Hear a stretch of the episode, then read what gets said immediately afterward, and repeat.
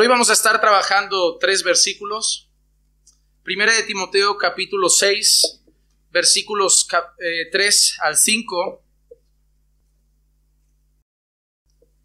Y dice así, si alguno enseña una doctrina diferente y no se conforma a las sanas palabras, las de nuestro Señor Jesucristo, y a la doctrina que es conforme a la piedad, está envanecido y nada entiende, sino que tiene un interés morboso en discusiones y contiendas de palabras, de las cuales nacen envidias, pleitos, blasfemias, malas sospechas y constantes rencillas entre hombres de mente depravada que están privados de la verdad, que suponen que la piedad es un medio de ganancia. Padre, esta carta es una carta pastoral. La carta, Señor, escrita por el apóstol Pablo, inspirado por el Espíritu Santo, a su discípulo Timoteo, para que supiera cómo conducirse en la casa de Dios, la iglesia del Dios viviente, columna y baluarte de la verdad. Así que, Señor, estas palabras más que nunca son necesarias para tu iglesia. Están llenas de instrucciones, también llenas de advertencia. Y debemos tomarlas de esa manera, Señor. Tú adviertes a tus siervos, tú adviertes a tu pueblo de los peligros que hay también.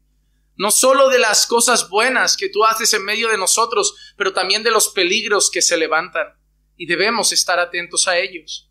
Por eso, Señor, ayúdanos a mirar hoy tu palabra con un corazón atento para estar apercibidos de si hombres como estos se levantan entre nosotros, poder, Señor, proteger a tu iglesia de ellos lo más rápido posible. Te lo pido, Señor, en el nombre de Jesús. Amén. Amén y amén. La semana pasada estuvimos viendo un poquito la actitud del creyente en el trabajo. Y ahora Pablo sigue con las instrucciones finales en este último capítulo de su primera carta a Timoteo, una carta pastoral, y en los versículos de ahora vuelve a avisar de falsos maestros. Y digo vuelve porque es algo que Pablo ha hecho en más de una ocasión, y en más de una ocasión a Timoteo. Para Pablo el tema de los falsos maestros es algo recurrente muchas veces, porque la realidad es que es un peligro existente en la iglesia. Muchas veces cuando hablamos de falsos maestros, incluso entre los cristianos nos dicen como, ah, ignóralos, dedícate a otra cosa, simplemente predica la verdad y tú ignora a los farsantes. Pero Pablo los cita muchas veces. En primera de Timoteo advierte a la iglesia, en el libro de Hechos advierte a la iglesia, en segunda de Timoteo advierte a la iglesia, en los Gálatas, en su carta a los Gálatas advierte también del peligro de los judaizantes y su otro evangelio. Pablo no lo deja de lado. Es como si yo te dijera que están infectando la cabeza de tus hijos en el colegio y la gente empezara a hablar de esos peligros y yo le dijera a los que advierten a tu hijo y advierten a los padres, no habléis de eso, dedicaos a hablar la verdad y dejad, dejad que sigan infectando, total, son niños, ellos ya decidirán si quieren escuchar o no, no.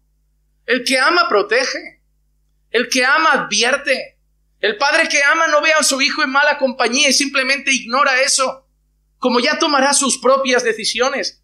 Pues el que ama la iglesia no puede ver peligros y quedarse simplemente callado como, a ver, sálvese quien pueda. El que tenga discernimiento, que se salve. El que sea sabio, que se salve. El que conozca la palabra, que se salve. Y el resto, oye, pues haber aprendido más la Biblia y haber estado más atentos. No. El deber nuestro es advertir. Jesús advirtió de los falsos maestros. Pablo advirtió de los falsos maestros, Pedro advirtió de los falsos maestros, la epístola de Judas advierte de los falsos maestros. ¿Por qué no lo haremos nosotros? Es un peligro para la iglesia. Por eso hay un montón de personas congregando bajo el yugo de falsos maestros, porque no se advierte. Porque llamamos pastor a cualquiera, porque llamamos predicador a cualquiera, porque llamamos siervo de Dios a cualquiera, porque cuando no hay discernimiento, todo parece verdad. Por eso hay un montón de sinagogas de Satanás. Por eso hay un montón de farsantes en púlpitos y la gente dice amén a sus discursos. Pero nosotros tenemos una responsabilidad. por lo menos decirles cómo son esos hombres, qué enseñan, qué predican, y ya luego ellos, sí, tomar sus decisiones. Pero advertir es una responsabilidad nuestra. Y Pablo ahora advierte a Timoteo de esas cosas en estos versículos. Hermano, yo quiero empezar esta enseñanza de hoy citándote tres frases de conocidísimos predicadores, predicadores evangélicos, ¿eh? No son frases de católicos, no son frases de budistas, no son frases de mormones, no son frases de testigos de Jehová, son discursos hechos en iglesias, son frases en libros cristianos, son frases de sermones en iglesias evangélicas. Te voy a leer algunas. Primera, comienza a llamarte a ti mismo curado, feliz, íntegro, bendecido y próspero. Deja de hablarle a Dios sobre cuán grandes son tus montañas y comienza a hablarle a tus montañas sobre cuán grande es tu Dios. Autor Joel Austin, libro Siete Pasos para Vivir con todo tu potencial. La mayor iglesia evangélica de Houston, Texas. Iglesia que la mayoría de ustedes quizá conocen más la rama hispana porque la lleva un conocido cantante llamado Danilo Montero. Mira el discurso. Comienza a llamarte a ti mismo, soy curado, soy feliz, soy íntegro, soy bendecido, soy próspero. Pensamiento positivo. Deja de decirle a tus problemas, y eso lo he escuchado mil veces. Deja de decirle a, tus a, Dios cuán grandes son tus problemas. Dile a tus problemas cuán grande es tu Dios. No, Dios dice, venid y traedme vuestros problemas. ¿Qué es esto? Segunda frase, conocidísimo televangelista de los Estados Unidos. Lo que sale de nuestro corazón a través de las palabras de nuestra boca determina lo que sucede en nuestra vida. Esa es la verdad absoluta. Autor Kenneth Copeland. Como lo llames, es como será. Así se llama el libro. Lo que salga de tu boca es lo que pasará. Y mira la frase tan preocupante, lo que tú dices es la verdad absoluta. Misma línea de pensamiento, ¿eh? Yo tendré trabajo, yo declaro victoria, yo declaro prosperidad, yo declaro vida exitosa, yo declaro a mis hijos para Jesús, yo eso, eso es el discurso. Y la tercera, conocido también pastor norteamericano, Dios es un hombre de negocios. No va a hacer negocios con alguien que no muestre signos de retorno potencial. Él invierte en personas que demuestren la capacidad de manejar lo que Él les ha dado. Así que, hermanos, si Dios está dando poco, es que es, es una patata sin retorno potencial. Si Dios supiera que tienes retorno potencial, Él te daría mucho porque podrías hacer mucho con eso, pero a ti Dios no te está dando nada porque no sirves para nada. Lo siento mucho. Yo predico porque Dios me, a mí me ha dado mucho, porque yo tengo mucho potencial. Será, será eso. Pero yo hasta donde yo entiendo, la Biblia dice que lo vil y menospreciable de este mundo escogió Dios. Y que si tengo algún don no es porque tengo potencial, es porque soberanamente el Espíritu Santo así los ha distribuido. ¿Por qué empiezo con estas frases? Porque esos hombres tienen millones de visualizaciones en las redes sociales. Porque tienen iglesias de miles de miembros porque son de los predicadores número uno que hay en Estados Unidos. Yo recuerdo la última vez que viajé a Estados Unidos, cuando estaba entrando en el viaje que hicimos a visitar los puntos de misión en México, cuando llegué a Estados Unidos me hicieron unas preguntas, yo cometí el gran error de no tener ni dirección de hotel ni dirección de nada. Nunca vayas a entrar a Estados Unidos sin tener dónde te vas a hospedar, suena muy raro. ¿Dónde va usted? ¿A, una, a un hotel? ¿A cuál? No lo sé, me van a llevar no empezó bien la charla con el de aduanas. Pero claro, empezó a preguntar cosas, pero ¿a qué vienes? Vengo a esto, ¿a qué te dedicas? Soy esto. Y cuando le dije soy predicador, vengo a dar unas conferencias, la respuesta me chocó, porque ese es el primer nombre que le vino al Señor a la cabeza. Me dice, ah, como Benny Hinn. Y yo, wow, pues yo dije, me la voy a jugar, igual no entro. Dije, no, no, no, como ese no. Entonces digo, quizá un Billy Graham diferente también, es que no sé qué decirte, pero los que tienen en mente, los conocidos, los famosos evangelistas, son esas personas. Kenneth Copeland, Joel Austin, salen en la televisión nacional, salen en programas, ellos representan ante el mundo la fe evangélica, pero lo que dicen no es nuestra fe. Hay que advertir a la gente esos no son de Dios. No podemos ir a un país como Estados Unidos, decirle al trabajador de aduanas que eres predicador y que el primer predicador que le venga a la cabeza, cristiano y evangélico, sea Hinn. No, compárame con otra cosa. Pero con Hinn. Pero ahí tú ves quién tiene influencia delante del mundo. Ese hombre no dijo que era creyente, pero cuando escuchó predicador, Benny Hinn. Debemos decirle al mundo, no son nuestros. Debemos entender que entre nosotros hay falsos maestros que dicen ser cristianos, se llaman siervos de Dios, llevan Biblias a sus púlpitos, pero sus discursos no tienen Biblia. Y eso es lo que ahora está haciendo Pablo, está dejándolo para el final, para que Timoteo no olvide esas palabras y recordándole que hay hombres perversos en medio de la iglesia. Y ahora Pablo le va a dar tres aspectos de esos falsos maestros. Y yo quiero compartir con ustedes tres, tres aspectos de los falsos maestros. Lo he sacado de estos versículos. El primero es la enseñanza del falso maestro. La enseñanza del falso maestro. El versículo 3 dice, si alguno enseña una doctrina diferente. Hermanos, si Pablo dice esto, es que en la mente de Pablo, ¿cuántas doctrinas hay? Pablo no considera que hay varias doctrinas válidas, cada uno con su doctrina. Pablo dice, hay una doctrina, Jesús enseñó una cosa, nos reveló una cosa, fuera de eso es algo diferente. Mire, yo voy a decir cosas que son verdades, aunque nos cueste reconocerlas.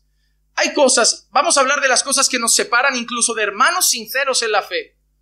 Puntos secundarios. El fin de los tiempos. Hay predicadores que se consideran, no voy a decir las etiquetas dispensacionalista, milenialista, pero bueno, la mayoría de ustedes vienen de una cierta rama denominacional, así que la mayoría de ustedes fueron inculcados con que había un rapto, un arrebatamiento antes de una gran tribulación y después había una gran tribulación, unos siete años y luego al final la segunda venida de Cristo. Había como dos arrebatamientos o medio y uno completo al final. Hay otra rama de pensamiento dentro del cristianismo que considera que eso no es así, que la iglesia estará hasta el final y que en la segunda venida la iglesia será arrebatada. Ambos creen en el arrebatamiento, unos dicen que pasa antes de la tribulación, otros dicen que pasa al final, en la segunda venida. Por eso lo llamamos una doctrina secundaria, porque no atenta contra el fundamento de nuestra fe. Por ejemplo, Sugel Michelin es de la posición de que el arrebatamiento se da en la segunda venida. John MacArthur, un excelente predicador, o Miguel Núñez, un amigo de Sugel, cree, es dispensacionalista, cree que hay un arrebatamiento antes de la gran tribulación. ¿Se pelean por ello? No.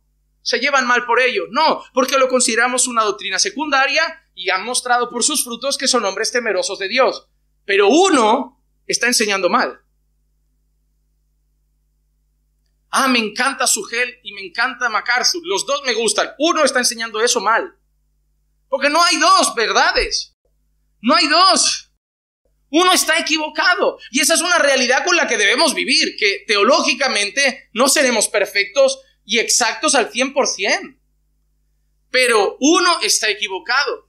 Por ejemplo, hay pastores muy respetables que consideran que los dones del Espíritu Santo han cesado completamente. Hay pastores muy respetables que consideran que los dones del Espíritu Santo continúan totalmente vigentes. Por ejemplo, amo mucho al pastor John Piper, él es continuista, él considera que los dones continúan completamente. Pero, por ejemplo, la línea de MacArthur considera que los dones han cesado. Uno está equivocado. No pueden ser las dos cosas, o han cesado o no han cesado. Uno está equivocado. No hay varias doctrinas hay una sola verdad. Damos gracias a Dios que la salvación es por gracia y damos gracias a Dios que, aunque esos temas nos pueden separar un poco en cuanto a pensamiento, no son fundamentales. No es como decir Jesús no es Dios. Ahí hay un problema en cuanto a la salvación. Quien dice que Jesús no es Dios no puede ser salvo. Tenemos temas que nos separan, pero verdad hay una. Yo tengo que vivir con una cosa en mi corazón. Yo intento ser lo más preciso teológicamente, pero tengo que tener humildad suficiente para reconocer que en algún punto de esos complejos Puedo estar equivocado. No significa que tenga que enseñar con dudas. Yo enseño con plena convicción, esperando que Dios se apiade de mí si me equivoco. Pero yo tengo que ser humilde para reconocer que si hombres de Dios a lo largo de la historia, grandes teólogos, no se han puesto de acuerdo, hay temas difíciles. Yo tengo una postura que la iglesia conoce muy clara sobre el matrimonio y las segundas nupcias.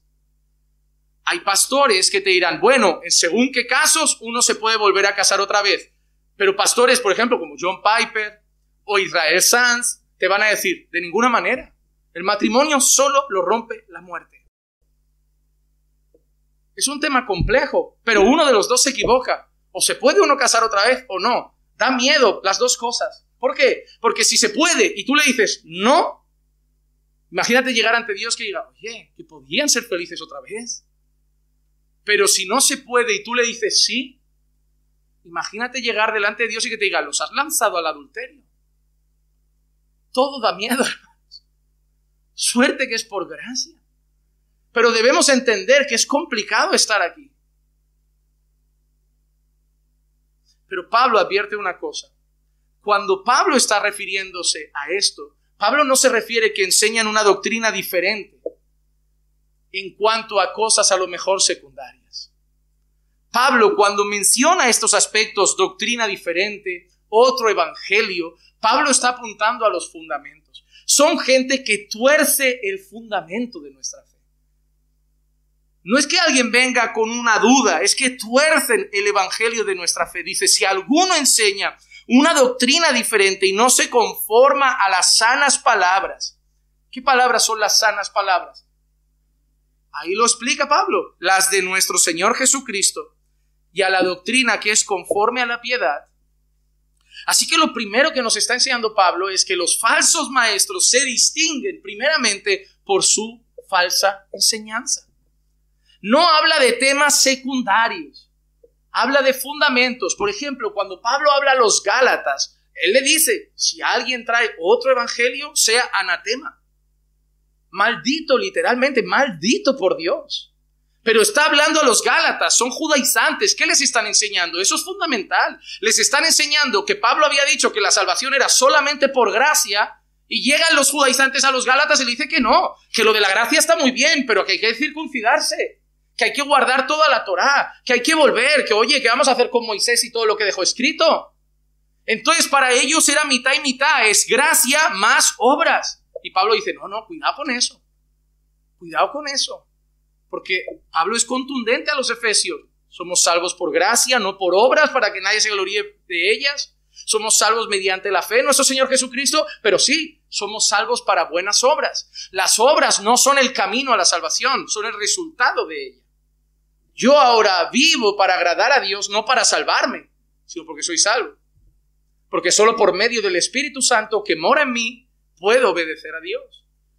Cuando Pablo habla de los falsos maestros, habla de fundamentos, no habla de cosas secundarias. Habla de una doctrina diferente, de un evangelio diferente. Lo que trae el evangelio de la prosperidad es un evangelio diferente.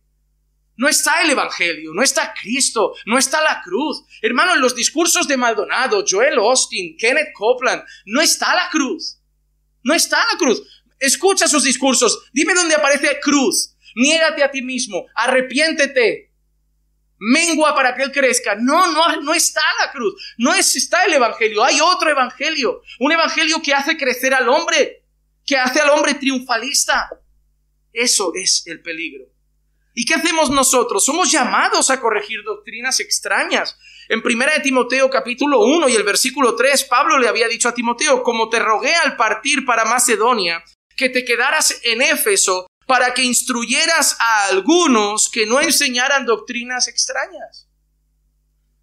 Uno de los motivos por los cuales Pablo manda a Timoteo a Éfeso, ¿cuál era? Corregir doctrina poner en orden las cosas. Pablo no va y manda a Timoteo, Timoteo, ves allí a simplemente enseñar y disipular, no, y a corregir el error. Y mira, primera Timoteo, capítulo 1, versículo 3, justo al principio, donde Pablo le está diciendo el propósito principal por el cual te mando a Éfeso es arreglar las cosas que se están torciendo, es corregir las doctrinas extrañas. Somos llamados a sacar a la luz las doctrinas extrañas para que sean corregidas. Somos llamados a decir, eso no es de Dios. Es nuestra responsabilidad. Por eso, hermanos, como creyentes deben tener cuidado con aquellos que los alejan de la verdad. Nosotros, pastores, predicadores, debemos sacar la herejía a la luz. Debemos sacar el error a la luz. Debemos llamar la atención del falso evangelio. Pero ustedes también tienen su responsabilidad. Ustedes eligen luego que van a ver en YouTube. Ustedes eligen luego que van a escuchar en Spotify. Ustedes eligen luego qué sermón se ponen en casa. Y de nada vale, hermano, que escuches aquí un sermón bíblico y en casa te pongas a Joyce Meyer. De nada vale escuchar aquí un sermón bíblico y luego te pongas al señor Escarpeta. No. E, es, sé consecuente con tus creencias. Es como que me dices que el domingo por la mañana vienes aquí y luego te vas a la misa a las cuatro. Debes ser consecuente con tus creencias. Nosotros tenemos la responsabilidad de exponer la verdad, tenemos la responsabilidad de denunciar el error, pero vosotros como creyentes tenéis también vuestra responsabilidad de huir del error. Es como cuando un padre le dice a un hijo, eso es mala compañía, y el hijo dice, bueno, igual quedo con él. Ok, yo tengo mi responsabilidad, decirte lo que tienes ahí delante, pero al final tú vas a tomar tus decisiones.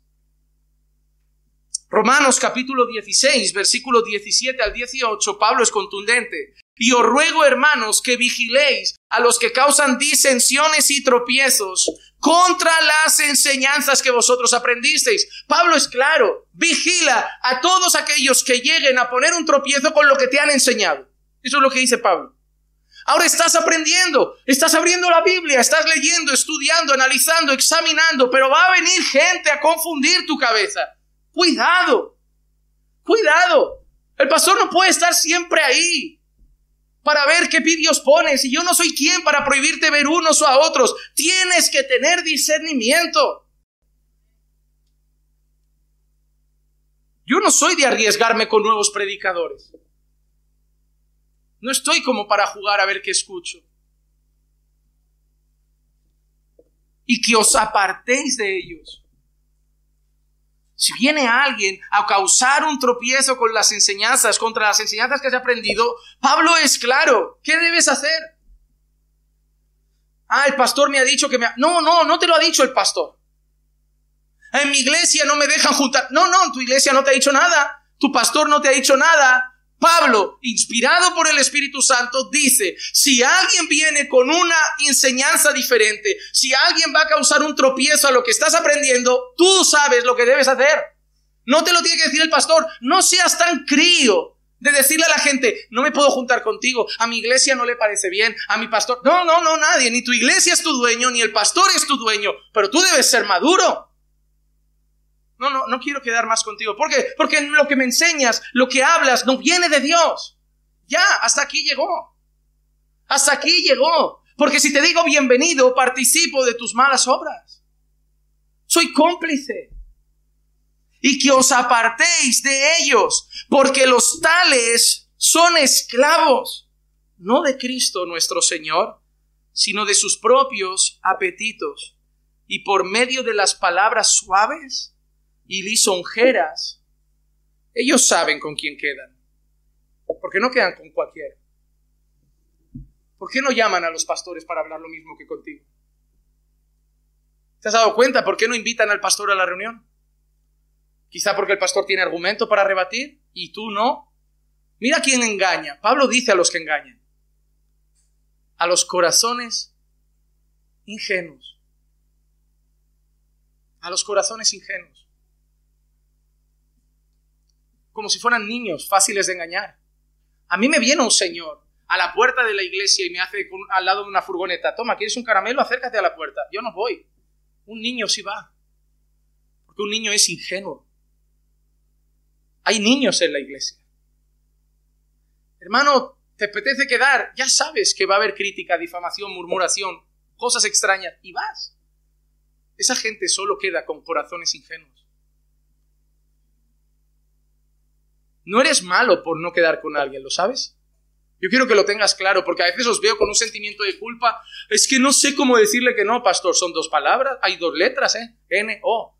Lo que me acabas de preguntar es más largo que decir no. O sea, sabes cómo decir que sí a una mala quedada, pero no sabes decir cómo no, no sabes cómo decir no. Es sencillo. No quiero. Ah, pero, ok, quedamos. Hablamos de fútbol, del tiempo, del clima. No vas a hablar mal de la palabra, mal de las enseñanzas, mal de mi iglesia, mal de mi pastor. Una sola vez que lo hagas, no quedo nunca más. Ok, lo hiciste, lo intentaste, no vuelvo, no vuelvo, ya está. Es así. Ah, no eres malo.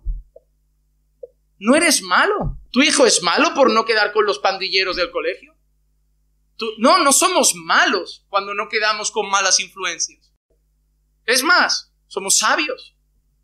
Somos sabios. El necio es el que queda. El ingenuo es el que queda. El sabio no. Yo no te tengo que decir con quién quedar o no. Te lo está diciendo Dios. Si alguno trae tropiezo contra las enseñanzas que habéis aprendido, apartaos de ellos. Porque esa gente solo va a desviar a los corazones ingenuos. ¿Y qué pretenden? La única cosa que pretenden, que acaben siguiendo un evangelio diferente. Gálatas capítulo 1, versículos 6 y 7 dice, me maravillo de que tan pronto hayáis abandonado al que os llamó por la gracia de Cristo para seguir un evangelio diferente, para seguir un evangelio diferente, que en realidad no es otro evangelio. Pablo deja claro cuando dice un evangelio diferente, no es que haya varios tipos de evangelio. Ahora explica qué quiere decir, solo que hay algunos que os perturban y quieren pervertir el Evangelio de Cristo. Pero la expresión de Pablo es dura. Me maravillo de que tan pronto, es decir, Pablo está diciendo, hace nada conocisteis el Evangelio, hace nada visteis la gloria de Dios en Cristo, visteis la gracia de Dios. Dos meses después ya estáis pensando en circuncidaros. Ya, ya. En esa carta hay una expresión de Pablo que yo siempre le digo a todo el mundo, espero que nunca te la diga yo, porque para mí es uno de lo más, de lo más triste que me podría decir un pastor. Pablo dice, me temo que he trabajado en vano con vosotros. Oh hermano, imagínate que ya un pastor serio del Señor te mira y dice, ¿sabes qué? Creo que contigo perdí el tiempo. Ah, eso es horrible. Pablo lo está diciendo. Hombre, Pablo ha invertido horas, discipulado, tiempo, enseñanza, para que mañana estos, por ingenuos, imprudentes, escuchen cosas que no deben, se hayan puesto un kipá y estén hablando en hebreo de golpe siendo peruanos. Porque es así, es así. Ni hablan el castellano al derecho y quieren hablar hebreo, porque es espiritual. Parece que, parece que Dios habla hebreo. Oh, hermano. Si Dios solo escuchara en hebreo, teníamos complicado los ingleses, los chinos, los españoles. Lo teníamos complicado. Hermano, cuidado. Cuidado que nadie te tenga que decir, me da pena. A mí me ha pasado, ¿eh? Gente que ha estado aquí seis meses, ha escuchado palabra. Y de golpe te dice, me vuelvo a lo de antes. Y tú dices, no, hombre. Has visto el Evangelio has visto la escritura y te vuelves a, la basura de antes, porque no tiene otro nombre. Te vuelves al estercolero de las mentiras, de la prosperidad, del humanismo. Es muy triste. Es doloroso para mí. ¿eh? Yo sé, digo, bueno, eran visitas, me hubiera encantado que se quedaran. Al final cada uno toma sus decisiones, pero es doloroso porque dices, has oído, no es, no es una persona de la calle o de, que están en esas iglesias y todavía nunca han oído. Has oído semana tras semana y vuelves a discursos que son todo menos predicación de la palabra. Para mí es súper doloroso. Pero hay corazones ingenuos. Y tenemos que reconocer algo, que las personas no son víctimas. Lo he dicho y lo diré siempre. Las personas no son víctimas. La gente que escucha a Maldonado no es una víctima. La gente que escucha a Kenneth Copeland no es una víctima. Los que escuchan a Joel Austin no son víctimas. Los que escuchan a Joyce Meyer no son víctimas. Los que escuchan a Yesenia Den no son víctimas. Pablo le dijo a Timoteo en su segunda carta, el capítulo 4 y el versículo 3, es que vendrá tiempo cuando no soportarán la sana doctrina. Literalmente, ¿sabes qué es esto? No soportar algo. ¿Sabes cuando alguien llega hasta... Esto lo habréis escuchado mucho en relaciones de pareja. Cuando alguien ya te lleva al límite y dices, no te soporto. No puedo verte, no puedo oírte, estoy irritado contigo. Hay gente que está así con la verdad. Yo escucho personas que escuchan la verdad y dicen, es muy duro. No veo amor. Lo veo sin vida, aburrido, no me tiran al suelo, no me hacen rodar. Yo veo gente así, que no soporta la verdad, que prefieren motivación, discursos humanistas, el Evangelio de la prosperidad, declarar, profetizar y decretar. Gente que te dice, Dios me ha dado una palabra para tu vida. Porque lo que me tenga que decir Dios a mí, ¿por qué no me lo dice? ¿Cómo puede ser que yo cada día vaya a hablar con Él y te tenga que mandar a ti de papiola a decirme algo? Yo creo que no tiene mucho sentido. Porque si dijeras que soy alguien que anda por la calle, que nunca hablo con Dios y de golpe dices, oye, quiero decirle algo, que hasta creo que Dios no necesitaría un mediador. Yo he visto Dios en la Biblia escribiendo cosas en paredes, pero que le digas a un creyente que ora todos los días, que habla con Dios todos los días, que Dios dice, tú, hablas con Dios, pero Dios habla conmigo, es diferente. Hombre, no, tú estás un poquito fanfarrón. Bájate del burro. Que el único mediador entre Dios y los hombres es Cristo. No te necesito a ti para hablar con el Padre y no necesito que estés tú para que el Padre hable conmigo. Para hablar con Él tengo la oración y para que hable conmigo tengo su palabra. No necesito más. Suficiente. Conmigo te puedes ahorrar los sueños, las visiones, lo que Dios pone en tu corazón porque ni sueños ni visiones ni tu corazón son garantía de verdad, pero la Biblia sí. ¿Cómo me puedes garantizar que ese sueño es de Dios? ¿Cómo me puedes garantizar que esa visión es de Dios? ¿Cómo me puedes garantizar que lo de tu corazón es de Dios y es más engañoso que todo? Yo no, yo no quiero escuchar cosas que no me pueden garantizar que es de Dios. Pero ¿sabes lo que es de Dios? No hay palabra profética más segura que esta. Esto sí es Dios. Y esto no hay duda.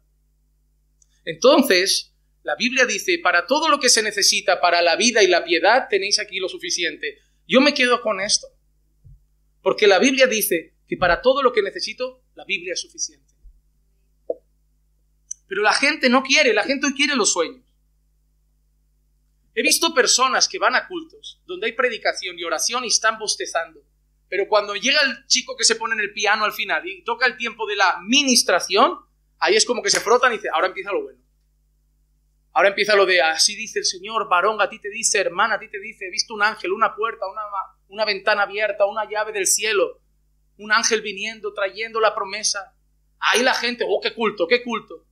Pero en la palabra bostezabas, en la oración te dormías, y en la alabanza no levantabas un brazo, y ahora estás llorando y temblando. Porque vendrá tiempo donde no soportarán la sana doctrina no lo quieren, se aburren. Llegan hay gente que llega a un culto ordenado y lo llama frío. Oh, es que esto es frío. ¿Frío por qué? ¿Qué tiene de frío esto? Yo estoy sudando. ¿Qué tiene de frío? Esto está todo menos frío hoy. ¿Qué tiene de fría la palabra? ¿Me está diciendo que la palabra es fría? ¿Que la oración es fría? ¿Que la alabanza es fría? ¿O que tú necesitas que alguien te emocione? Yo creo que el problema es qué vienes a buscar. La gente hoy, si no ve ciertas cosas, es frío. No es frío. Si la palabra está predicada con fidelidad y en el poder del Espíritu Santo, ¿qué va a ser frío eso? Si hay oraciones al Padre en el nombre de Cristo, ¿qué va a ser frío? Y si hay alabanzas de corazón, ¿qué va a ser frío? Entonces, examina tu corazón. Si necesitas que te toquen el piano, te apaguen la luz y te susurren al oído. Cultiva entonces una relación más viva, más viva con Dios tú mismo. No se tiene que venir a buscar un avivamiento, se tiene que venir avivado de casa. Manía de ir a buscar cosas que el Señor te pone a disposición en la habitación. Ves a lo secreto. ¿Quieres un avivamiento? Métete en lo secreto, no salgas de ahí una semana, ya verás tú. Dios no te ha dicho que necesitas medios para llegar a Él. Te ha dicho, entra a tu habitación, habla conmigo. Estoy ahí. Tú y yo.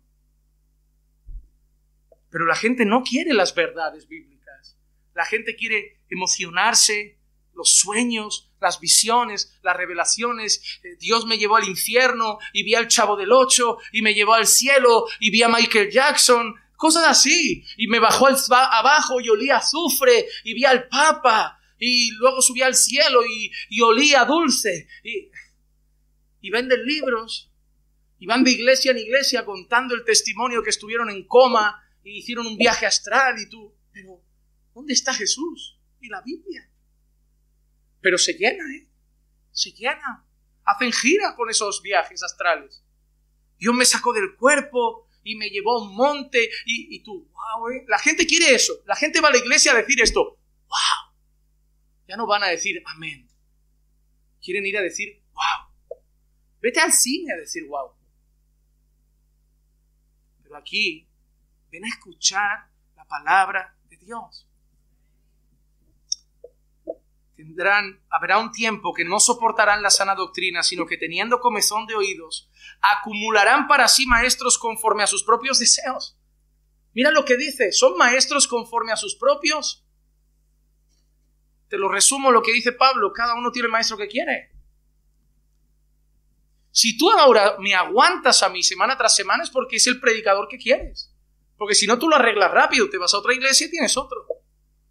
Pero estás aquí porque tú has escogido ese mensaje para tu vida. Tú quieres eso para tu edificación, tú quieres eso para tu crecimiento espiritual. Hay gente que quiere Hilson, hay gente que quiere otras congregaciones distintas. Cada uno elige lo que escucha. Cada uno elige dónde congrega. Así que las personas que van a sinagogas de Satanás es porque quieren maestros conforme a sus propios criterios. Hermano, yo no les veo allí llorando y sufriendo por lo que escuchan. Les veo alocados, felices, gritando amén. Porque escuchan lo que quieren. Quieren dinero, quieren éxito, quieren prosperidad, quieren triunfar. Y por eso ese discurso es el que ellos aplaudirán, pagarán y harán lo necesario para seguir acumulando maestros conforme a sus propios deseos. Pero nosotros no, hermanos, nosotros tenemos una responsabilidad nosotros debemos estar firmes en la sana doctrina. Tito capítulo 2 versículo 1 dice, pero en cuanto a ti, enseña lo que está de acuerdo con la sana doctrina. Esa es nuestra responsabilidad. En cuanto a ti, Juan Manuel, hay muchos haciendo esto, pero tú, pero tú. Esa diferencia, pero tú no. Yo sé que hay una multitud que empuja para un lado, pero tú no. Yo sé que una multitud está cambiando el mensaje, pero tú no. Y yo no lo digo conmigo, con todos los predicadores que quieran ser fieles a Dios, que tengan temor de Dios. Esa palabra debe estar en la cabeza de cada pastor y predicador. Viven tiempos que cambian los discursos, cambian las iglesias, cambian los métodos, pero tú sigue firme. Tú sigue enseñando lo que está de acuerdo a la sana doctrina. Esa es nuestra responsabilidad. Amado hermano, uno podría decir que decir estas cosas, ay, si alguno se ofende y se va, pero lo digo con amor, con respeto, pero y con humildad, pero con la verdad. No predico para agradaros, no predico para que os quedéis, predico para agradar a Dios. Si quisiera agradar a los hombres, dejaría de ser un siervo del Señor. Mi finalidad no es hacer daño con el mensaje. Mi finalidad no es ser un criticón. Mi finalidad no es ser duro. Mi finalidad es ser fiel. Porque yo voy a ser juzgado. Lo dijimos el otro día. ¿Por qué queréis ser maestros muchos de vosotros? Mayor condenación hay para vosotros. Hermano, voy a estar delante de Dios y voy a rendir cuentas por cada mensaje. A mí me da temor. Tú no me vas a juzgar. Por eso no debo agradarte a ti porque tú no vas a estar al final diciendo me gustó tu mensaje. Va a estar el Señor. Debo tener temor. Así que lo primero, el primer aspecto de esos falsos maestros es su falsa enseñanza. El segundo aspecto que Pablo menciona es el corazón de ese falsante, el corazón de ese falso maestro. El versículo 4 dice así, ellos, dice, está envanecido nada entiende, sino que tiene un interés morboso en discusiones y contiendas en palabras, de los cuales nacen envidias, pleitos, blasfemias y malas sospechas. Cuidado, que aquí hay personas que ven esto contienda y a la que ven a alguien contender, ya, ves, ves, ves, eso es malo. Pablo dijo que los falsos maestros tienen un interés morboso en contiendas y en esas cosas. Pastor, tú eres un poquito contencioso. Igual soy un farsante. Pero también hay una carta donde dice, os llamo a contender ardientemente por la fe que una vez fue dada a los santos. Os llamo a contender ardientemente por la fe y ahora dice que los farsantes tienen un interés morboso en contiendas. La motivación del corazón en la contienda es lo que marca la diferencia. La cuestión no es contender. Pablo contendía, si no, no acabaría siendo preso. Juan contendía, Juan el Bautista, si no, no perdía la cabeza. Jesús contendió por la verdad delante de escribas y fariseos. La cuestión no es contender o no contender, la cuestión es la motivación para contender. ¿Por qué contiendes y sobre qué contiendes? Ellos hablan de que de un corazón envanecido, lleno de vanidad, un corazón que nada entiende, un corazón que tiene un interés no sano, morboso en discusiones y contiendas de palabras de las cuales nacen envidias, pleitos, blasfemias y malas sospechas. Lo único que ellos quieren hacer es daño a la iglesia. Mira lo que traen. Traen pleitos, blasfemias y malas sospechas. Quieren traer eso a la iglesia. Ellos contienden con la finalidad de traer un mal al pueblo de Dios. No libertad. No abrir los ojos. Herir al pueblo. Infectar al pueblo envenenar al pueblo. El corazón del falso maestro tiene interés morboso en lo que hace. Tiene un interés vano, morboso en hacer mal a la iglesia, en sacar beneficio de la iglesia, en aprovecharse de la iglesia. Él no le importa dividir la iglesia, él no le importa que la gente se desvíe de Dios. A Él no le importa que la gente se aleje del Evangelio. Él tiene un interés más peculiar. Él tiene un interés morboso en lo que hace. Hermano, no, eh, no doy otros ejemplos porque sé que los que doy son los más comunes. Pero tú ves normal. Ves normal. Ya no si hay apóstoles o no. Eso se puede hablar otro día, aunque ya está más que claro. Pero un supuesto apóstol casado con una supuesta profeta, se divorcian, vete a saber tú por qué, que eso no es nuestro asunto.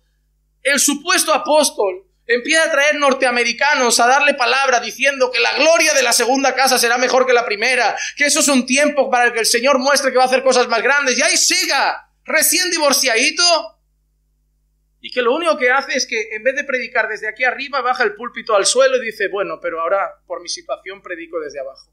Hombre, es como si mañana yo mato a alguien bajo el púlpito al suelo. Pastor, ¿qué hace ahí? Es que ayer asesiné a alguien y no me siento digno de estar aquí arriba. Menuda, menuda, ¿eh? Pero ahí hay un montón de gente que sigue ahí. ¿Y qué hace su mujer desvalida y recién divorciada, la profeta? Ponerse a ser madre. No, no. Empezar su propia iglesia. Empezar su propia iglesia junto a su hijo recién divorciado también ¿Será que vendrá de familia? Y ahí, y multitud de personas detrás. Y luego sale una señora que no está muy cuerda en discursos donde esa señora la llevan por todo el mundo a predicar, una de las predicadoras en Latinoamérica más famosas, con discursos como este. Ves haciendo la maleta de aquel elemento que tienes al lado, porque Dios va a mandarte uno que te valore de verdad esas señoras que fueron a ese culto de mujeres salieron haciendo la maleta de mil esposos y diciéndole, me ha dicho la pastora que Dios me va a mandar uno que me valore. Y pues ¿sabes por qué dice eso? Porque el motivo de su divorcio fue que su marido no apoyó su ministerio. Y la marioneta que tiene ahora al lado sí que la apoya, obviamente, marioneta que ahora también viste de Gucci y de Armani.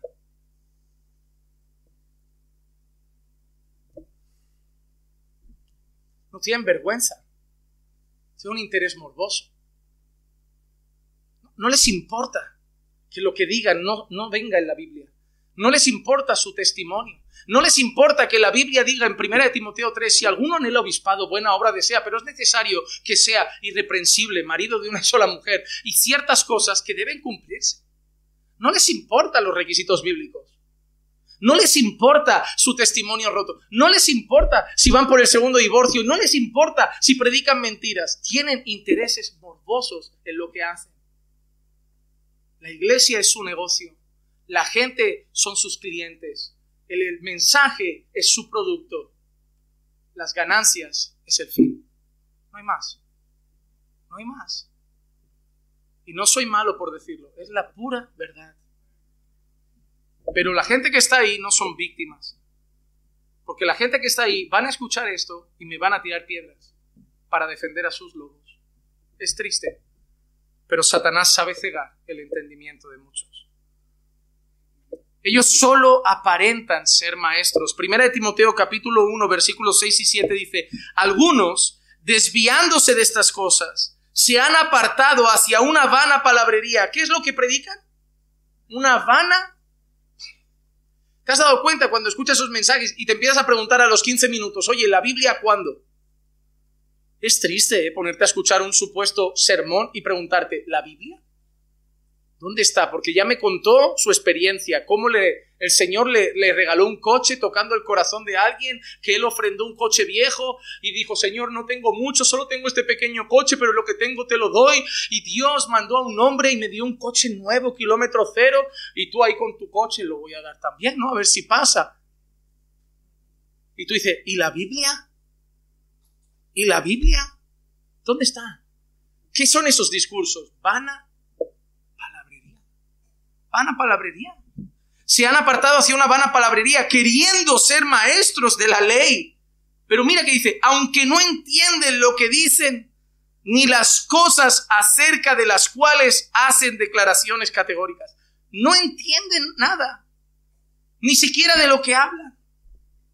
Ellos quieren aparentar ser maestros, pero no entienden la palabra que dicen predicar. Contienden en palabras, segunda de Timoteo 2.14.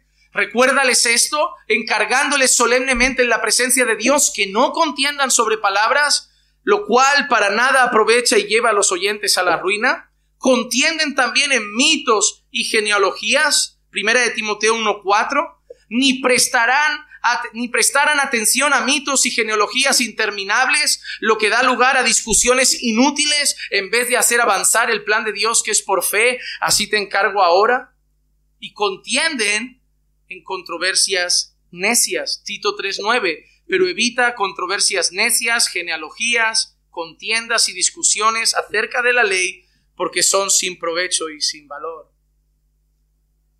Toman la Biblia para torcer la Biblia y discutir de temas que no llevan a la fe. No llevan a la fe. Tienen interés morboso en lo que hacen. No hay un interés en edificar, no hay un interés en la salvación, no hay un interés en la santificación, hay interés morboso en lo que hacen. Están envanecidos, no entienden nada tienen interés morboso en discusiones, contiendas de palabra y lo único que hacen es traer mal a la iglesia. La Biblia dice que por causa de ellos el camino de la verdad es blasfemado. Hay pastores siendo examinados por gobiernos, por hacienda, por impuestos, por lavado de dinero. Hay un pastor en Guatemala siendo investigado por supuestamente haber recibido dinero de una de las mayores jefas del cártel de la droga. Porque casualmente pasó de la nada a un pedazo de templazo. Hay pastores siendo investigados por blanqueo de capital. Hay pastores siendo investigados por no declarar todos los ingresos de la congregación. Hay pastores siendo investigados para ver de dónde han sacado los bienes y con qué dinero han pagado jets, casas y mansiones. Hay pastores siendo investigados. Hay pastores en la boca de programas y noticieros del corazón. Por causa de los tales, el camino de la verdad es blasfemado. Te doy un ejemplo. Antiguamente, cuando había un pastor en la familia, una madre lo decía con honra. Tú ibas a Estados Unidos y un hombre en la familia era pastor y decías seguro y confiado, ¿a qué te dedicas? Soy pastor de una iglesia bautista. Y la gente, ah, mira, cabeza que pensaba, hombre serio, de familia, conservador, con valores, principios y buena gente. Vete a Latinoamérica y cuando te preguntan a qué te dedicas, da miedo decir soy pastor. Porque lo primero que viene a la gente es vago, interesado, manipulador, solo saca dinero a la gente y se aprovecha de las personas. ¿Tienes razón? En muchos casos sí. En muchos casos sí. ¿Sabes por qué muchos pastores norteamericanos van a trabajar a la iglesia? Porque se cuidan. Porque imagínate los pastores, la mayoría de pastores, ¿quién los supervisa en su horario laboral? La mayoría cobran un sueldo para una jornada completa. ¿Quién verifica que trabajen ocho horillas al día? Nadie los está viendo. ¿Qué hacen muchos? Reciben un sueldo, viven a la sopa boba, se descargan el sermón de Google, no hacen nada más. ¿Y quién no quiere? ¿Quién no quiere? Un sueldo de jornada completa dando tres charlitas a la semana que te puedes bajar de internet. ¿Vidorra? Ahí, ocho horas en la obra. Y yo me levanto a las once, desayuno, una hora después ya toca comer y hay que echar el reposo. A las cuatro te vuelves a levantar, repasas un poquito para la charla que te has bajado de Google y luego cenas y a dormir hasta que llegue el fin de semana que hay que descansar. Que eso es agotador. Hay gente que vive así su ministerio. Hay gente que desacredita el solemne llamado de Dios a sus siervos. Cuando a alguien le decían, miren, si a mí me dijera alguien, quiero ser pastor, yo le respondería como respondió una vez un profeta a su discípulo, dura cosa pides. Pero los de verdad lo ven así. Los farsantes lo ven un chollo. Por eso lo heredan sus hijos. No, hijo, tú vas a ser el futuro, que esto es una vida buenísima. Desacreditan la iglesia, desacreditan el evangelio, desacreditan un santo ministerio como el oficio pastoral, porque tienen intereses morbosos. Ese es el corazón de ellos. Ellos tienen intereses personales en lo que hacen. La iglesia para el falso maestro es el trampolín para sus metas, no es algo que ama. El falso maestro mira a la iglesia y solo se pregunta, ¿qué puedo sacar de ella? El pastor mira a la iglesia y se pregunta, ¿qué puedo dar? ¿Qué más puedo hacer? ¿Qué otra enseñanza puedo traer? ¿Qué otro curso? ¿Qué otro trabajo con los hombres? ¿Qué otro trabajo con las hermanas? ¿Qué puedo hacer para que se edifiquen? ¿Qué puedo hacer para que crezcan? ¿Qué puedo hacer para que sus matrimonios sean más restaurados? Eso es lo que se pregunta un pastor.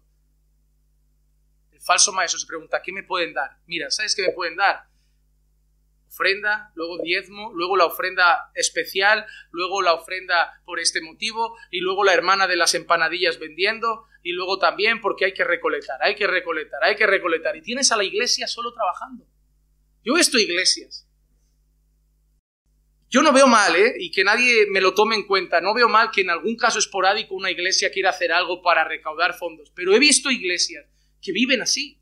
He visto iglesias que cada vez que veo su estado este domingo, frijoles, arroz y carne a 10 euros con coca. Este domingo, bandeja paisa con coca a 6 euros. Y tú dices, tienen que ofrendar. Los pobres luego incluso son de iglesias que el diezmo es obligatorio. Y luego aparte la ofrenda que viene el pastor norteamericano. Y luego aparte otra ofrenda especial. Y encima la pobre señora la tienes a cocinar que la señora encima compra los ingredientes, gasta su aceite, gasta su luz, gasta su tiempo y no ve un duro de la venta. Ni siquiera recupera lo que invirtió. Todo para la caja de la iglesia. Que vete a saber tú, porque muchos ni siquiera la ponen delante de la membresía, ¿en qué se está usando eso?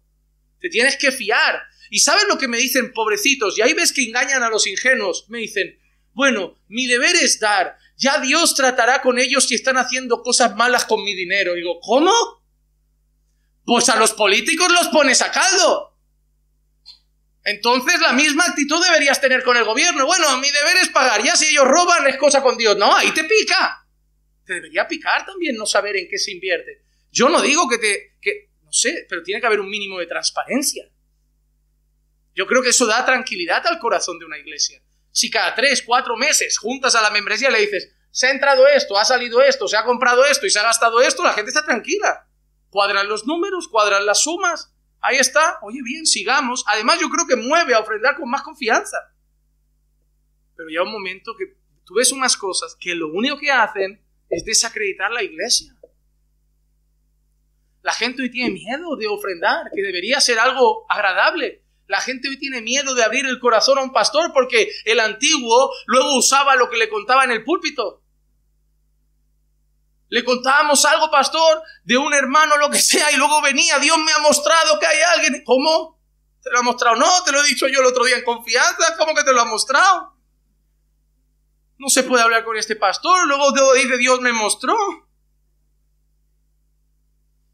Eso ha hecho mucho daño. ¿Tú sabes lo que nos cuesta ganarnos confianza de gente herida? Viene un montón de gente herida a la iglesia y tú dirás, claro, del mundo, no, de iglesias. Que tú les ves que quieren acercarse a un pastor, pero les da recelo, como, ¿y si me pega un palo este también? Dame. Y tú dices, wow, no vienen heridos del mundo solamente, vienen heridos de la iglesia. Tuvieron a lobos como pastores.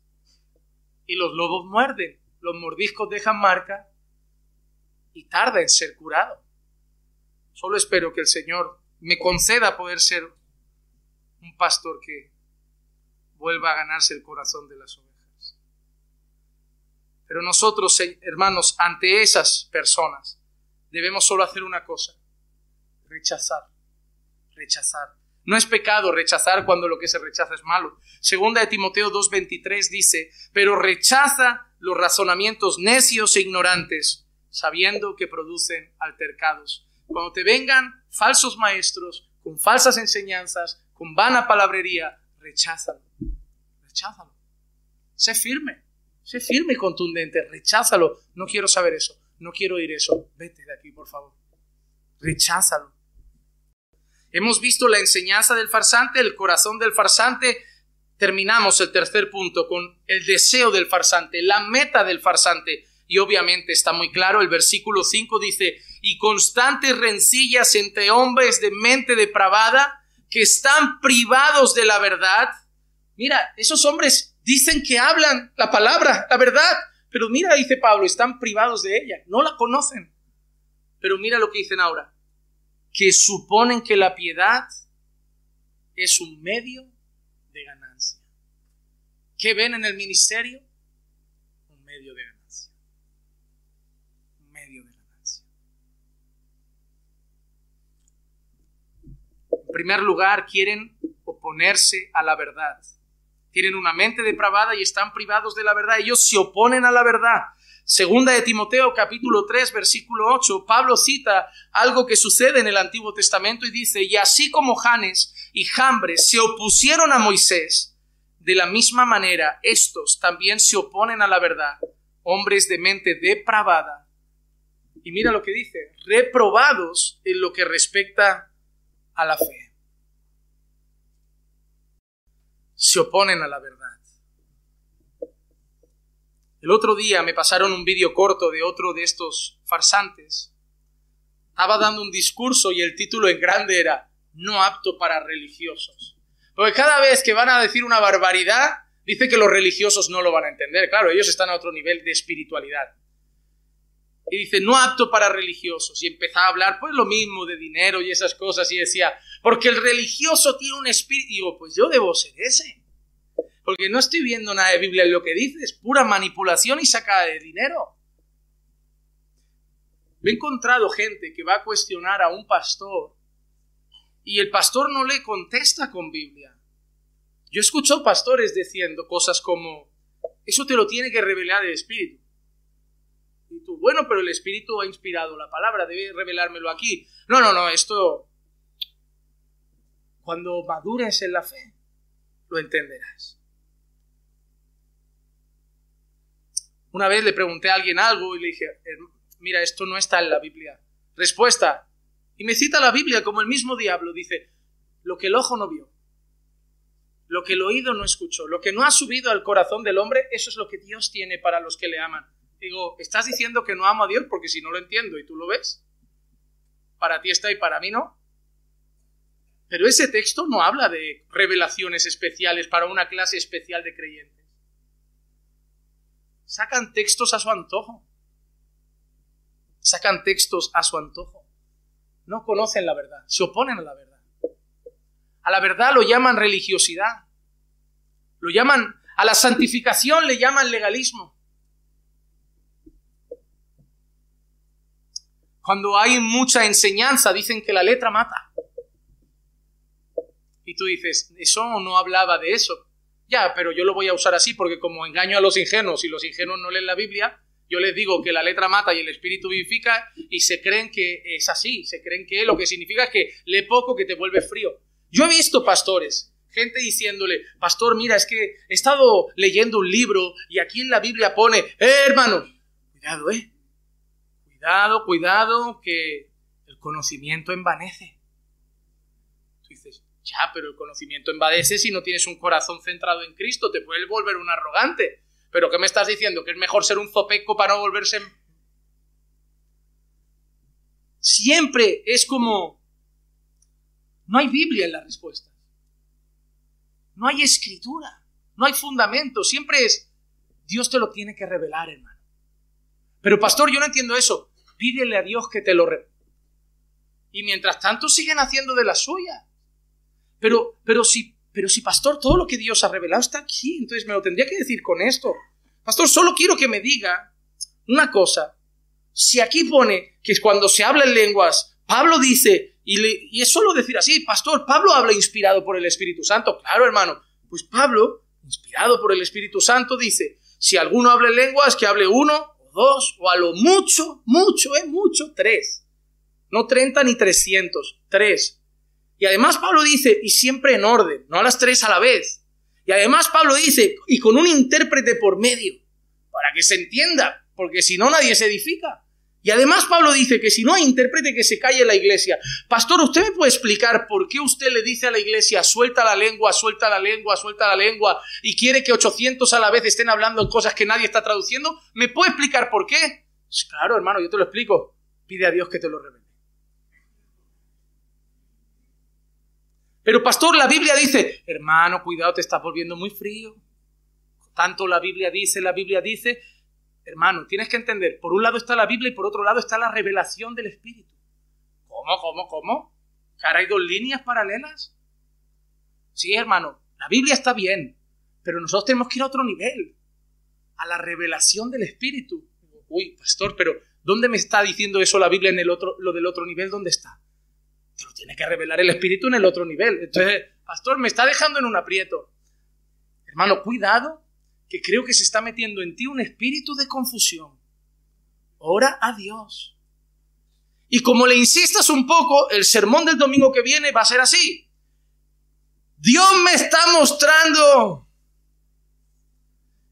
que un espíritu se está moviendo para dividir la iglesia y ponerla contra sus pastores. Y tú dices, vale, pastor, lo he entendido. Yo soy ese espíritu. Es triste, ¿verdad? Esos cultos. Es triste eso. ¿Qué te crees? ¿Que solo pasa en, un domingo? Esto va a pasar en muchísimos lugares este domingo. Así de gente está que sale triste de cultos, que sale sin respuestas, que vive una fe basada en lo que en otro nivel le han dicho a otro. No, ellos no quieren la verdad. ¿Sabes por qué no quieren la verdad? Porque la verdad no les da lucro porque la verdad no les da lucro. La verdad no es un buen negocio para ellos. Por eso se oponen a la verdad. Porque al final lo que ellos quieren, como dice Pablo, es que la piedad para ellos es un medio de ganancia. Ellos quieren ganancias deshonestas. Tito capítulo 1, versículo 11. A quienes es preciso, ¿qué hay que hacer con ellos, hermanos? No, no lo he dicho. Porque yo siempre soy malo y un tirano. ¿Quién lo ha dicho? ¿Quién dice esto? Pablo. Y lo dice como inspirado por el Espíritu Santo. Y dice Dios, porque lo dice Dios, a quienes es preciso tapar la boca. ¿Sabes cuando se ven escenas de secuestros en películas que les amordazan y les ponen cinta aquí? Pablo está diciendo literalmente que eso habría que hacer con todos los falsos maestros. Dios nos diera eh, la posibilidad de hacerlo. Porque dice Pablo lo que están provocando, y es cierto, porque están trastornando familias enteras. ¿Sabes qué es? Hay una cosa que Dios ama mucho y es la familia. Los falsos maestros las trastornan. Yo he tenido casos de personas que uno de la familia conoce la verdad, pero el otro no. Y están tan cegados han habido contiendas para seguir defendiendo a falsos maestros.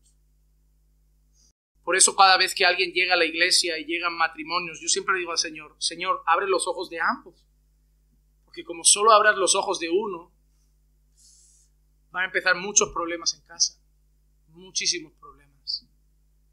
Es preciso taparles la boca porque están trastornando familias enteras. Dice, enseñando por ganancias deshonestas cosas que no deben. ¿Qué enseñan? Cosas que no deben. ¿La motivación cuál es? Ganancias deshonestas. Ganar dinero no es algo malo. Usar la fe para ganarlo es deshonesto. Es deshonesto. Por eso lo único que quieren hacer con la iglesia es una cosa, mercadería. Segunda de Pedro, capítulo 2, versículo 3, empieza Pedro diciendo, y en su avaricia os explotarán con palabras. ¿Qué palabras? No se explotarán con el Evangelio. Os explotarán con palabras falsas. Y esa os explotarán, en algunas traducciones dice, harán mercadería de vosotros. Es lenguaje de lo que hace un ganadero con animales. Explotar una ganadería, sacar provecho de las vacas, sacar provecho de las ovejas. ¿Saben cómo ve esa gente a las personas? Son números. Son números. Yo he visto iglesias, y estoy contando todos estos casos, hoy doy muchos casos porque lo veo necesario, no lo hago siempre desde aquí arriba, me lo reservo para algo más personal, pero hoy es necesario. He visto casos de organizar una conferencia, una conferencia con un predicador de renombre y llegar a un acuerdo entre predicador y pastor. Yo levantaré una ofrenda. ¿A cuánto vamos? 40, 60. Yo la levanto, 40 para mí, 60 para la iglesia. Ellos ya le daban una ofrenda ellos le pagaban el billete, ellos hacían todo, yo veo lícito, lo has traído, le pagas un billete, la comida es normal, pero, y, además le das una ofrenda, lo que tú quieras, pero dicen, me puedo llevar un pellizco más. ¿Y cómo lo hace? Seduciendo al pastor, tú te llevas una parte grande. Yo levanto la ofrenda, 40, 60, ¿sí? De lo que caiga, ok. Y a mitad del sermón o para final del sermón, pues Dios le ha mostrado, Dios le ha dicho, hermano, hermano, hermano, yo siento de Dios que hay gente que está, está clavada económicamente, está clavada financieramente. Yo sé que hay gente que está luchando, es honesta, se está esforzando, pero no arranca, está encallado en esa situación financiera. Pero yo siento de Dios que hoy con un acto de fe podemos romper eso y desatar una bendición sobre nosotros. Hermano, yo sé que los religiosos no me entenderán, yo sé que los religiosos no van a entender esto y me podrán tachar de muchas cosas, pero yo les digo que siento que si hoy con un acto de fe, con una ofrenda de fe, no solo una ofrenda hermano, una ofrenda de fe, le dices a Dios, Señor, no estoy bien económicamente, estoy mal, pero con fe demuestro que te doy lo que tengo como aquella viuda que te dio lo que tenía, Dios hoy rompe, rompe esa valla. Y yo veo crecimiento financiero en tu vida. Pero hermanos, Dios me dice, 10 minutos, 10 minutos, los que pasen en 10 minutos corriendo, pa, pa, pa, Obviamente la ofrenda ya se había cogido, porque si no ya no ofrenda luego. Eso es un acto de fe aparte. Luego se van a detrás, él y el pastor. Salieron cuánto? ¡Wow! 8 mil dólares. Para mí, cinco para ti. Bien, pastor. Bien. Oye, tres mil dólares pesos argentinos o dinero. Pastor, campaña el mes que viene, trato. Porque él ya tiene el sueldo de su iglesia, más la ofrenda, más el porcentaje de la campaña, harán mercadería de vosotros. Y, a ti te puede parecer una locura el tipo de discurso que he usado, pero si has venido de iglesias así sabes que no es tan locura, que son muy parecidos. Cámbiale palabras, pero el foco va así. Quieren hacer mercadería del pueblo, porque al final ellos solo buscan lo que les dé más lucro. Segunda de Pedro 2.15 dice, abandonando el camino recto, se han extraviado, siguiendo el camino de Balaam, el hijo de Beor, quien amó el pago de la iniquidad. Y mira qué ejemplo da el Señor a través de Pedro. ¿Saben a quién imitan estos? A Balaam. ¿Qué? Balaam era un hombre llamado a decir lo que tenía que decir al pueblo. Pero llegó alguien y lo compró, le dijo Balaam. Yo sé que Dios te llama a lo mejor a bendecir a Israel, pero yo si aceptas esto, te pediría que lo maldijeras. Para ellos la voz de un profeta era muy importante. Entonces, para ellos que un profeta maldijera a un pueblo les daría la victoria. Y ellos llegaron con su talonario a Balaam y Balaam al final cedió y dijo, oye, por esto, vale, está bien. El Señor al final no lo permitió, no permitió que Balaam maldijera a Israel, pero ¿por qué hace esa semejanza Pedro? porque ellos son llamados a decir la verdad, llega su corazón codicioso y les ofrece torcer la verdad a cambio de dinero y ellos ceden y aceptan el pago de su iniquidad.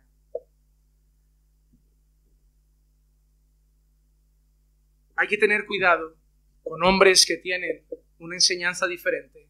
No digo doctrina secundaria, alguna diferencia doctrinal básica, hablo de un evangelio diferente con corazones perversos cuya meta es solo enriquecerse a costa de la iglesia del Señor, engañando a los ingenuos y haciendo mercadería de las personas. Cuando yo leo esto y veo tantos vídeos que me pasan cada día, me lleno de ira. Yo lo reconozco, me lleno de ira. Me duele, me duele. Pero hay una cosa que me consuela. Yo aprendí con Salomón que muchos aquí se saldrán con la suya. El libro de Eclesiastés me lo ha enseñado. El libro de Proverbios me lo enseña. Muchos aquí se saldrán con la suya. Pero Judas capítulo 1, versículos del 11 al 13 dice, hay de ellos, porque han seguido el camino de Caín, y por lucro se lanzaron al error de Balaam, y perecieron en la rebelión de Coré. Estos son escollos ocultos en vuestros ágapes, cuando banquetean con vosotros sin temor, apacentándose no a las ovejas, apacentándose a sí mismos. Son nubes sin agua, llevadas por los vientos. Mira qué expresión. Nubes vacías, vacías. En teoría la nube trae agua. El agua representa qué? Palabra, vida pero ellos son nubes, aparentan los que vienen a traer agua, pero están vacíos, llevados por el viento, árboles sin fruto, árboles de otoño sin fruto, dos veces muertos y desarraigados. Son olas furiosas del mar que arrojan como espuma su propia vergüenza, estrellas errantes para quienes la oscuridad de las tinieblas ha sido reservada para siempre. Yo me iro, pero de corazón digo, Guillermo Maldonado todavía tiene tiempo de arrepentirse. Su esposa, ex esposa Ana Maldonado, todavía tiene tiempo de arrepentirse.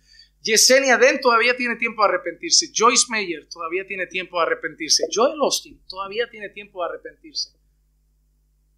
Kenneth Copeland, Benny Hinn, David Escarpeta, Rudy Gracia, Cash Luna, todos ellos todavía tienen tiempo de arrepentirse. Si me das a elegir entre condenación y arrepentimiento, Dios sabe que mi corazón me encantaría verlos arrepentidos. Y te digo más, ¿por qué? Porque su influencia y alcance es tan grande que si se arrepintieran y fueran a la verdad, podría ser glorioso ver cómo gente que alcanza millones lleva la verdad a millones. Yo lo daría la gloria a Dios, te lo aseguro. Yo no esperaría que ardieran mañana. Si los viera en un púlpito predicando el Evangelio, arrepentidos de corazón y diciendo, he predicado una mentira, esta es la verdad, y llegando a millones a través de redes y donde fuera, yo daría la gloria a Dios. Pero hay una cosa que siento en lo más profundo de mi ser. Que a la luz de la escritura esas personas nunca apuntan a arrepentirse. Por eso la escritura dice que ellos ya lo tienen reservado. Así como para los creyentes el cielo ya está guardado, para los farsantes el infierno ya los espera. Porque su corazón está tan endurecido, han negociado tanto con el Evangelio, se han aprovechado tanto del nombre de Cristo, que un justo juicio los espera. Dudo que se arrepientan, porque su interés es muy morboso y harán lucro con la iglesia hasta el final de sus días. Pero las tinieblas los espera y está reservada para ellos para toda la eternidad. Y no habrá dólar que pueda sacarlos de ahí. Sabiendo eso, hermano, guárdate de los falsos maestros. Y guárdate de acabar pastoreado por uno de ellos. Vamos a ver. Padre, gracias por tu palabra. Gracias, Señor, por las solemnes advertencias que hoy has traído a nuestra vida. Gracias, Señor, por los mensajes que hoy has traído a nuestro corazón. Te ruego, Padre amado, que des discernimiento a tu iglesia para saber ver la diferencia entre un verdadero siervo y un farsante. Que des discernimiento a tu pueblo para saber ver la diferencia entre un pastor y un lobo, entre un verdadero predicador y un mercader de la fe.